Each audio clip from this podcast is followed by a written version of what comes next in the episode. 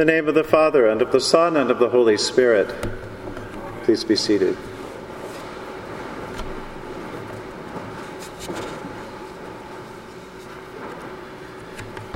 Many of you are familiar, no doubt, with what is sometimes called the desert tradition. Uh, it's that period of the church's history, the third to fourth century, as people began to leave some of the cities and move into the desert, uh, especially the desert in Egypt, um, in search of silence, in, in search of space, in, in search of God, uh, in search of themselves in some cases. And so there developed uh, little um, communities of people who were sort of prototypes of monastic settlements. And sometimes people were alone as solitaries, and sometimes they were in groups as communities. But out of this era, there are sayings, and they're compiled as sayings of the desert mothers and fathers. And they can be um, enjoyable reading sometimes. They almost sound a little bit like Buddhist koans. Um, sometimes they, they go straight to a deep truth. Other times they seem um, irreverent or, or strange, um, but often they're entertaining. Uh, one of my favorites is about um, a desert father known as Abba, the sign of respect, Abba Moses. Abba Moses was one of the most revered in the desert, and people went to him, sought him out for advice, for input. And so a particular brother living in community had been accused of something. We're not sure what from the story, but accused of something, and, and his community wanted to, to give him justice. And so they asked Abba Moses to come and decide the matter for them, to come and preside over this trial of sorts. Um, they asked Abba Moses, and he ignored them. So they asked again, and they said, Please, Abba Moses, come and, and rule over this problem. This guy is guilty, and we need you to say so. Again, Abba Moses ignored them. Finally, they came and got him and said, We, we really insist you've got to come and, and intercede in this matter and, and, and pronounce judgment. And so Abba Moses said, Okay, give me a little while and I'll, I'll be there.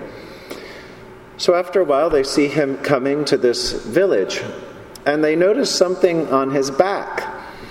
And when he gets there, he already has their curiosity up, and they say, Abba Moses, what, what is that on your back? And he shows them it is a jug of water, a great big jug strapped to his back. But there's a hole in the bottom, and it's been dripping water the whole way. And they say, Abba Moses, what is this? Who put a jug of water on your back? What is this about? He looks around and makes sure he gets everybody's attention, and he, he says simply, my sins pour out behind me everywhere I go, and yet you ask me to pronounce judgment? It's a wonderful story. Um, asking who of us can pronounce judgment on another.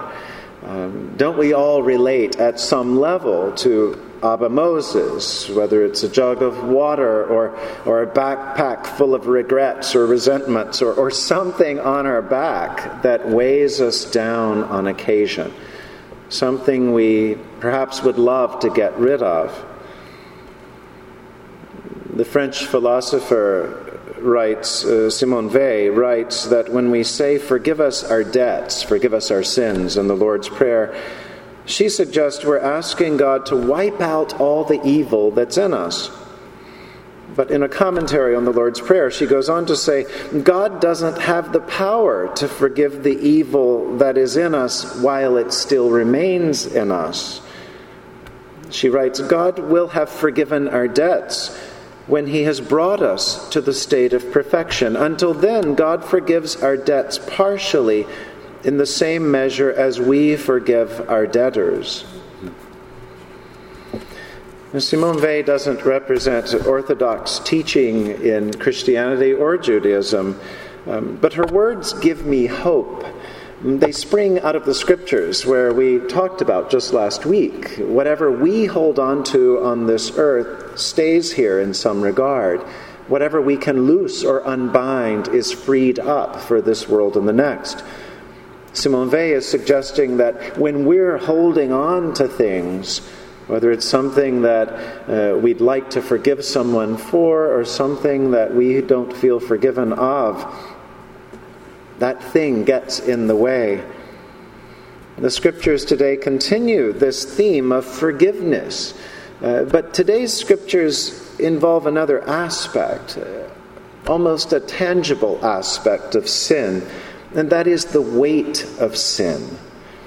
Like Abba Moses walking in the desert with a jug of water on his back that he could feel. Sometimes sin or regret or resentment weighs on us like that. It can be heavy stuff. Sometimes it's so heavy we can't even move forward. Last week we remembered uh, The Merchant of Venice, Shakespeare's Shylock, who demanded a pound of flesh for the forgiveness of debt. And as primitive and gruesome as that idea is, we have to give it to Shylock that at least he understood that debt can weigh something, it can be heavy. But even Shylock, over time, realized that whatever measurement he might put to the debt, whether a pound or, or 50 pounds, it can't easily be weighed. It can't easily be quantified. A pound of anything doesn't really amount to anything. And many more debts might more appropriately be measured in tons. As, as Christians, we're called to be on the side of lightening the load, of lifting the weight, ours and other people's. The really good news, the unbelievably good news, perhaps, is that ultimately this is not our work to do. Instead, it's the joyful, everyday, loving work of Jesus Christ. That's what he does, that's who he is. He takes on burdens, he lifts them and carries them for us. The sermon today is not a simple one around forgiveness. I'm extremely mindful. We're in the week after 9 11. And even in a year when uh, hurricanes and an earthquake overshadow our own remembrance here, we do remember, and often at some deep level. I'm not suggesting that the scriptures ever call us to necessarily an easy or a quick forgiveness of heinous crime or sin but they are moving us in that direction. And they are reminding us that forgiveness belongs to God. And we can pray to be a part of God's work of forgiveness in God's good time. The scriptures are calling us to notice the weight, to notice the weight of sin or resentment as it increases the longer we carry it. It just does. And the scriptures also, and I think especially, remind us to notice whenever and wherever that weight is lifted and to give thanks. Our first reading from Genesis is one of my favorites. It's the culmination of a long story, and you can read the details of the story another time. But this long story is about a family. Um, if you remember anything about Joseph, Joseph was the favored son. His father made things worse by even saying that out loud. And so his brothers got tired of hearing it. And so it was the brothers of Joseph who, who dug a pit out on the road and put their brother Joseph in it, and then got the big idea to sell Joseph into slavery. And so it's that same Joseph, Joseph of the fancy coat that his mother made, and Joseph of the pit, Joseph sold into slavery, who then becomes a servant in the house of, of Pharaoh. But he rises in the ranks because of his ability to tell dreams and interpret them. And so Joseph ends up being Pharaoh's right hand man. And that comes in handy when it's a time of famine Joseph is good at organizing and apportioning, and so the people are saved from the famine. One day his brothers show up, these same brothers who had sold Joseph into slavery, who had pretty much written him off as dead. These brothers show up to ask for food.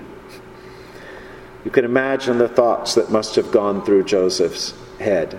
The brothers didn't recognize him. Here he is, this, this mighty, powerful person in Pharaoh's house. And the brothers now are begging him. I love the humanity of Joseph. He doesn't let them off the hook immediately. He doesn't grant them food. He doesn't forgive them immediately. He kind of plays with them a little bit. He suggests to them that perhaps there's another member of the family they're not telling him about because he remembers there's a younger brother. And the brothers say, Yes, there is. How did you know that? And then Joseph says, Well, I know dreams, I know things. Now, tell you what, so that I can believe you and know you're honest, go and get that brother and bring him back.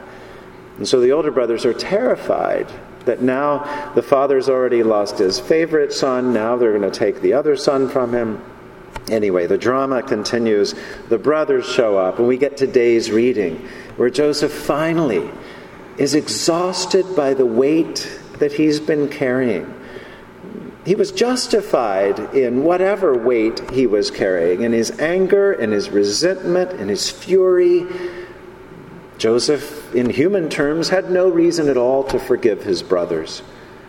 And yet, the weight was slowing him down. He couldn't move further. And so he reveals himself to his brothers. He forgives them. Joseph breaks down into tears. The brothers break down into tears. There is forgiveness. Chapter 45, Joseph says, or we're told of Joseph, he could not control himself before all who stood by him, and he cried. He cried and cried. He cries as he forgives, he cries as they forgive each other. Joseph has forgiven, the weight is gone, there's no reason to pick it up again. The gospel continues this conversation about forgiveness. We've heard about it uh, the past few Sundays. This Sunday, Peter asks Jesus, Lord, if another member of the church sins against me, how often should I forgive? Peter's thinking like most of us. I've given someone a couple of chances. I can call it quits at some point, right? I can just write the person off. Jesus answers differently, doesn't he? Peter says, Should I forgive them as many as seven times? Thinking Peter will be rewarded for being really generous and big hearted.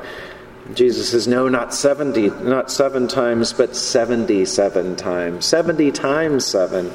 More than you can count, more than you can imagine. Jesus then tells a story about a person whose debt is forgiven, and yet no sooner is that person's debt forgiven than the person forgets entirely and sees someone who owes him and demands repayment immediately. The point of the story is not so much about the fickle forgetfulness of people. The point has to do with the source of forgiveness. In that story, it's, it's the king who forgives in our story of faith, it's God who forgives. God forgives. We receive that forgiveness, that lightness, that removal of all that's heavy, that's binding, that's weighing us down. And so it's for us to help lighten the loads of others. Sometimes we do this by forgiving, by, in last week's gospel language, by loosening or unbinding. But sometimes we just begin the work of forgiveness, I think, by handing it over to God, by confessing that we can't forgive ourselves. We don't have the strength, we don't have the wisdom, but God can. And so we pray for the person against whom we have a problem, and we pray that God would take care of them. Those of you who remember the older form of worship in our prayer book, Rite One, from the Elizabethan sounding service, will remember the little heading that would appear in church bulletins called the Comfortable Words.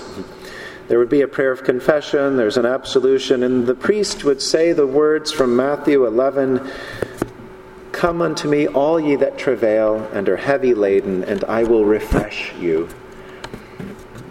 The refreshment of God is offered every week, every day, every time we come to God. Other versions of that scripture say, Come to me, all who are weary and are carrying heavy burdens. Come to me, all you who are overburdened. Come to me, all you that labor. Come to me, all who are tired from carrying heavy loads. In this verse, I love Eugene Peterson's more modern translation of the Bible. It's called simply The Message. And Peterson puts it even more bluntly as Jesus says, Are you tired? Are you worn out? Are you burnt out on religion? Come to me. Come away with me, and you'll recover your life. I'll show you how to take a real rest. Walk with me and work with me. Watch how I do it. Learn the unforced rhythms of grace. I won't lay anything heavy or ill fitting on you. Keep company with me, and you'll learn to live freely and lightly. Freely and lightly. I love those words. Those are indeed comfortable words, comfortable words of refreshment.